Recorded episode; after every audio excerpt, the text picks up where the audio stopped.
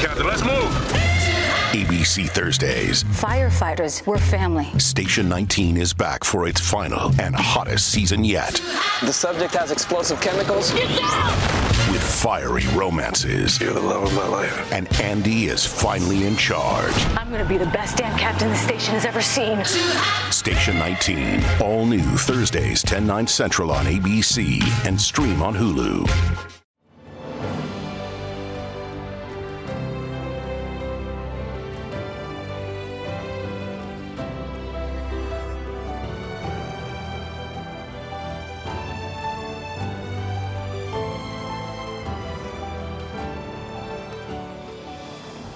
Welcome to the newest episode of Beyond the Fame with Jason Fraley. I'm your host, Jason Fraley, picking the brains of the top filmmakers, musicians, and artists of our time. Legendary cult filmmaker John Waters brings his stand up show, A John Waters Christmas, to the Birchmere in Alexandria, Virginia on December 21st. We spoke about the show as well as his memories of growing up in Baltimore, protesting in DC, and directing cult classics from Pink Flamingos to Hairspray, which later became a mainstream Broadway musical. Hello?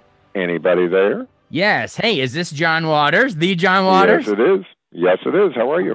Good. Hey, thanks so much for calling. This is a real treat.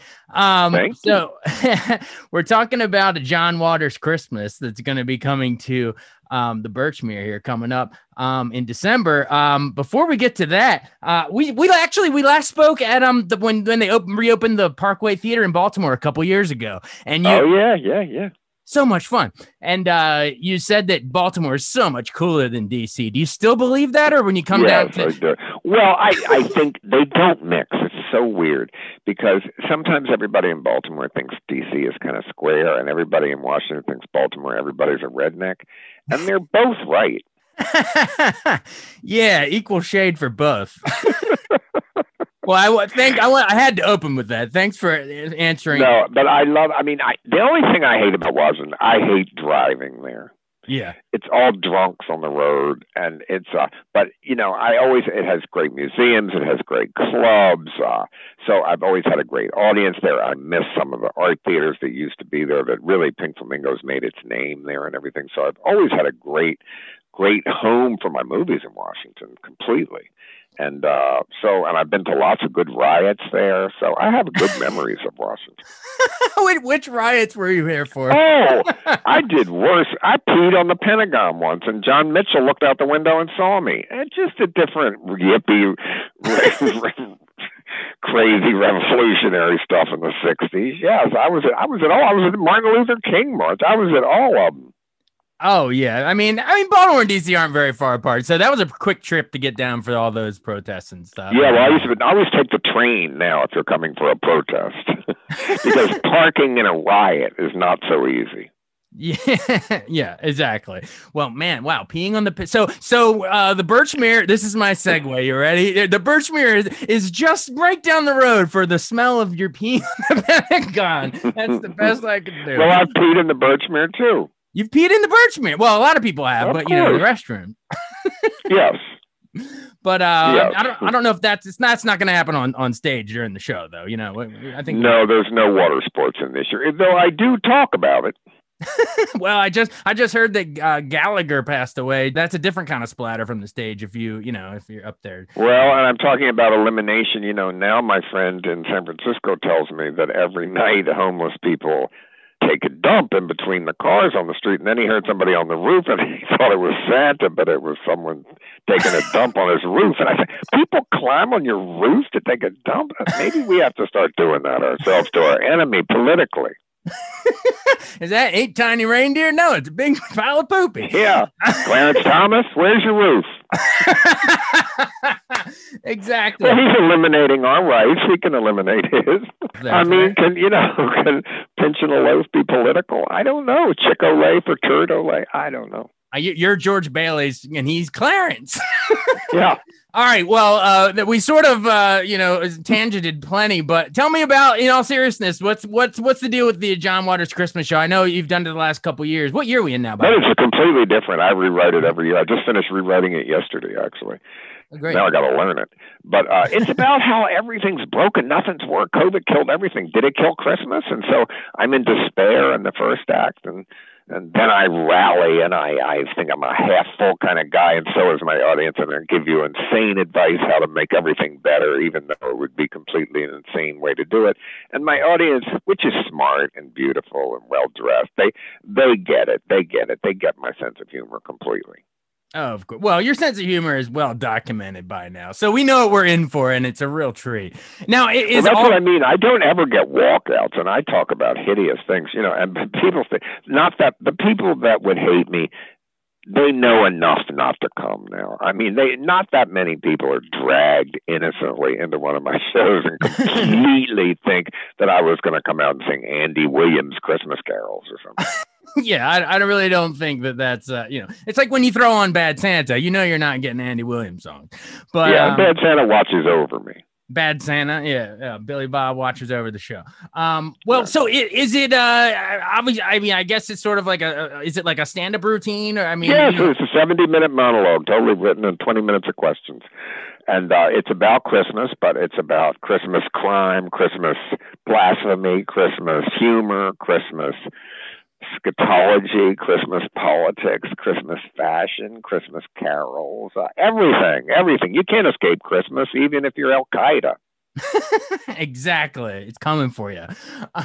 um, well, uh, do, so it's all Christmas themed, obviously, like you just said. But do do you have? I mean, there's been so much craziness going on in the country. Do you ever weave in local, you know, or not local, Oh, national politics and. January sixth and all that Yeah. Oh yeah, and the elections, and oh yeah, January 6th is mentioned, Antifa is mentioned, Uh, all extremes are mentioned because you just wonder, could you go Christmas caroling with Antifa? I don't know. Can you hire Proud Boys to be go-go boys at an office party? I don't know. what was uh what was speaking of christmas what was christmas like for for you growing up i know you were born in baltimore that's you know your claim Yeah. to fame but uh it was you know um, it was very functional and great. I loved it. Um, you know, my, I, I the Christmas tree did fall over on my grandmother once, which I remember with glee, but she wasn't really injured or anything. But I used that in one of my movies in Female Trouble when Divine knocks over the tree. So all around the world, people tell me stories about the Christmas tree falling over in their house, and it happens really a lot. It's always usually involved with liquor or the dog, though. But neither one of those things were why it fell over on my grandmother. I don't know what happened. It was just a bad accident. It just fell over, and I just thought, I hope my presents aren't broken. sounds like a Griswold tree. But Yeah. if the, you spent speaking of the presents getting broke, did you do you remember having any favorite Christmas gifts growing up? You know, did any stand yeah, out? I used to. I have a Christmas picture that I, I don't know where it is now, but it was in our family album of me under the Christmas tree. I was about ten or eleven, and I'm holding the album, "The Genius of Ray Charles," which I couldn't believe I even knew. I certainly asked my parents for that album; they would not have known about it. And uh, there I was. So my parents, and you know, they gave me what I wanted, really. And I love that picture. I still, it's a great album. I still play it. Wow, that is an amazing gift. Well, I was going to ask you if you had any favorite Christmas carols, but I guess they're all on the Ray Charles album. I guess. Uh, well, the other weird thing is that I used to get a carton of Kools for Christmas in my stocking, and my parents were very straight. That was, you know, it wasn't thought of to be bad to smoke. And when you were 16, you got smoking permission. When I was in Catholic high school, we had a smoking area from ninth to 12th grade. We were allowed to smoke. And I look back on it and I think, well, there used to be ads in magazines saying doctors recommend Kool cigarettes when you have a, or menthol cigarettes when you have a pneumonia or something. So uh, that's one thing I wish I had taken a picture of that stocking hanging on the fireplace with a carton of Kool sticking out of it. Man, times have changed. Yeah, it was Yeah, totally acceptable back. Well, you know what? Santa smokes his pipe. The chimney smokes. Santa smokes. You get to smoke as a kid. Why not? Uh, well, it's the only thing I regret in life is smoking. Well, yeah. Well, that yeah, that'll do it. Probably you and a lot of other people, but you know, You know? t- times have changed. But uh, all right, cool, cool. Well, So- Santa, even that. I mean, is he fat shaming? You know, is he politically correct? I don't know. He's got PETA would come after his animals. Uh, Mrs. Claus is nobody's jollies. I mean, you know, there's, there's lots of things. I mean, are, are those elves unionized? I mean, yeah, you gotta. I guess it's little people instead of elves. Like, yeah, everything's Yep. a little a little renamed nowadays. You know what I mean? Yeah, yep. But I mean, so I mean, like you're saying, there, there's so much material for for for stuff to write. Yes, there is definitely, and I, I I've used a lot of it this year. well, we we can't wait. We really, really can't wait. Um, well, well, the Bush was such a great place. I mean, I played there so many years, and I look at all the other, you know, Joan Baez, all the other people that have played there, and I, I I'm in a quite mixed company, but a great time there. Oh yeah, when you look around the walls and see all the other acts Yeah. that have played, that that is one of the treat absolute treats of that of a historic place like that. Well, you mentioned a few seconds ago that DC's always been good to you, you know, and you know with the opening of you know Pink Flamingos and everything. I guess what we're we're officially in the 50th anniversary. Is it 50 years now? Yeah, I guess. yes, so. it came out this year, but Criterion put it out, and we had theatrical runs and everything. And what was so great when I would go to the theaters to introduce it, the audiences was 20 years old; they had never seen it, and uh, it still worked. I am the filthiest person alive. I won. you set out to be the filthiest person and you achieved it. You still are all these years later. Uh, well, and and of course it starred, you know, the iconic countercultural divine. Uh, didn't you? Do you guys didn't you grow up together before making those? He was from around the area Yeah. too. Divine lived down the street with his parents. He moved when we were in high school, and his parents ran Yeah. a day nursery for children. And Divine was their only child. I'm not sure he was the best advertisement for its nursery, but uh, but Divine was very different in high school. He was hassled every day by the teachers and the students. He was, you know, really tortured in school. So he used that rage later to create the character of Divine. And at the end of his career, he was getting great reviews for playing the opposite of that image. I thought up Divine to scare hippies. And Divine wasn't trans. He didn't want to be a woman. He wanted to. I always said he wanted to be Godzilla. Ah, you you created the character with with divine to scare. What did you say? Hippies. Yeah, well, it it, it- worked, and uh, and and speaking of things that have changed a lot, wow. I mean, uh, um, we're we're much more. Well, I'd like to think we're a much more accepting uh, society now, but I feel like we. Oh no, we all argue. I don't know what happened with the pervert brand. We all used to get along. Now we argue with each other. So dreary. You know, we, we're weakening our pervert brand.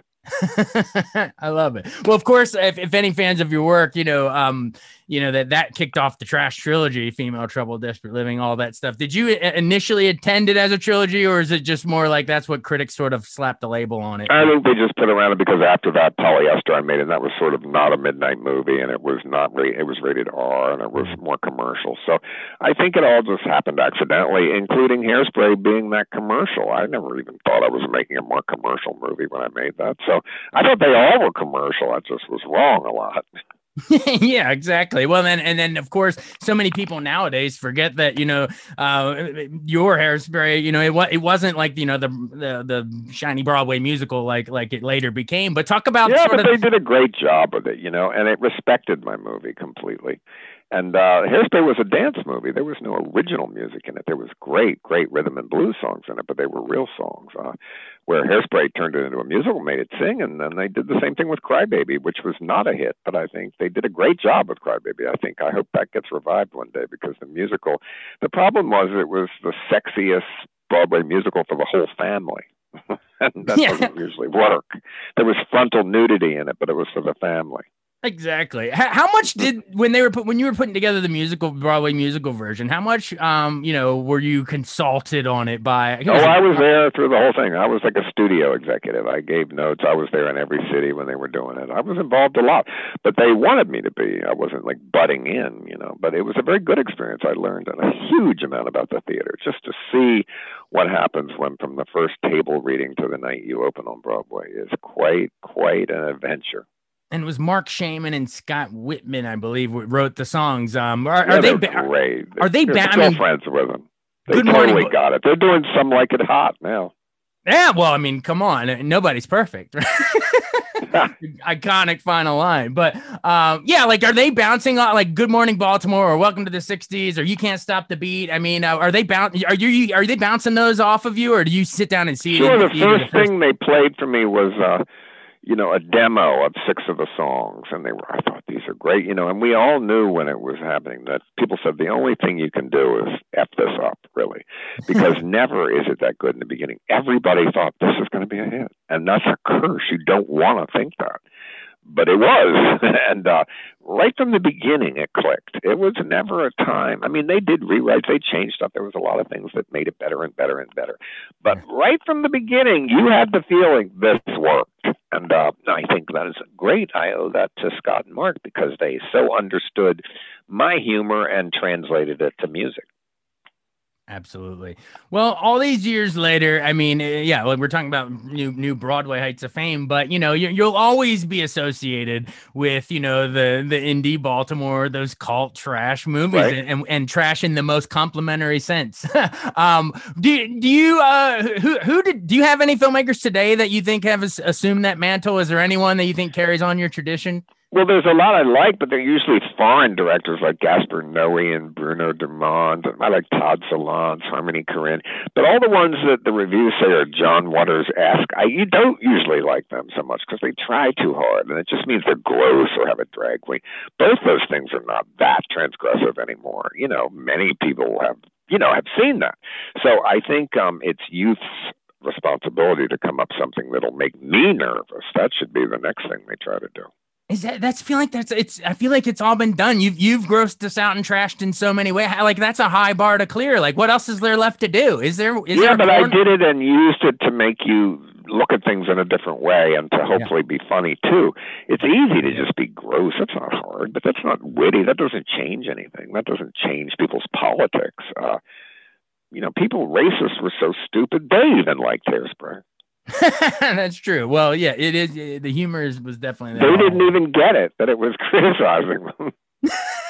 Yeah, isn't that always the case? A lot of t- a lot of times that it's the songs and the the shows and things they hold up. They hold up the Archie Bunkers and the Born in the USA's and really don't really get that they're being criticized for that. That's always how it goes. But um, anyway, so but let's bring it back. I know we're short on time, so bring it full circle back to the the Birchmere here. Uh, uh what should we say to get people to come out? What's the final pitch here? Well, if you want to, if you're nervous about Christmas, if it's making you feel blue, if you feel broken by Christmas, or if you're so excited about it you can't wait to spend your last penny and buy every present for everybody in the world, you're both going to have a good time in my show because we're going to make fun of the whole trauma or celebration of Christmas in a happy way in a happy way, and maybe even some peeing at the Birchmere. yes. and All you right. never know, you might get lucky in the parking lot. I think that's the perfect place to leave it. Hey, John Waters, thank you so much. It, thank you. Thanks for having me on. Talk to you later. bye All right.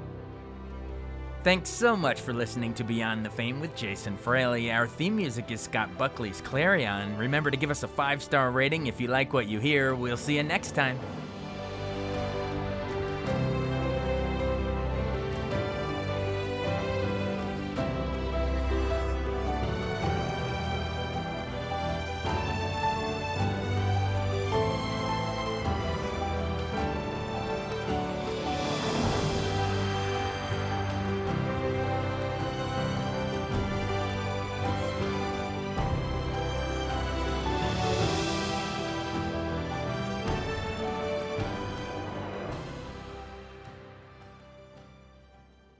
Explain your DNA on, on 10 cases, man. You're inside the police interrogation room with the alleged Potomac River rapist. I'm not guilty on any of this stuff. So calm, so reasonable. Could this be the man who terrorized women for nine years before murdering a brilliant scientist two decades ago? Experience one of the most fascinating true crime podcasts available. Join crime reporter Paul Wagner for Unknown Subject, Season 3 of WTOP's American Nightmare series. Search American Nightmare Podcast on all podcast platforms. I wanted to take a second to tell you about an app I really enjoy. Living in the DC area is great, and Podcast DC gathers all of the local shows that I like all in one local app health, sports, local news, politics, and so much more. Podcast DC is the new local app with hundreds of DC area podcasts to choose from. I can earn exciting rewards just for listening and share the podcasts I love instantly. Available in the App Store or in Google Play, listen local with Podcast DC.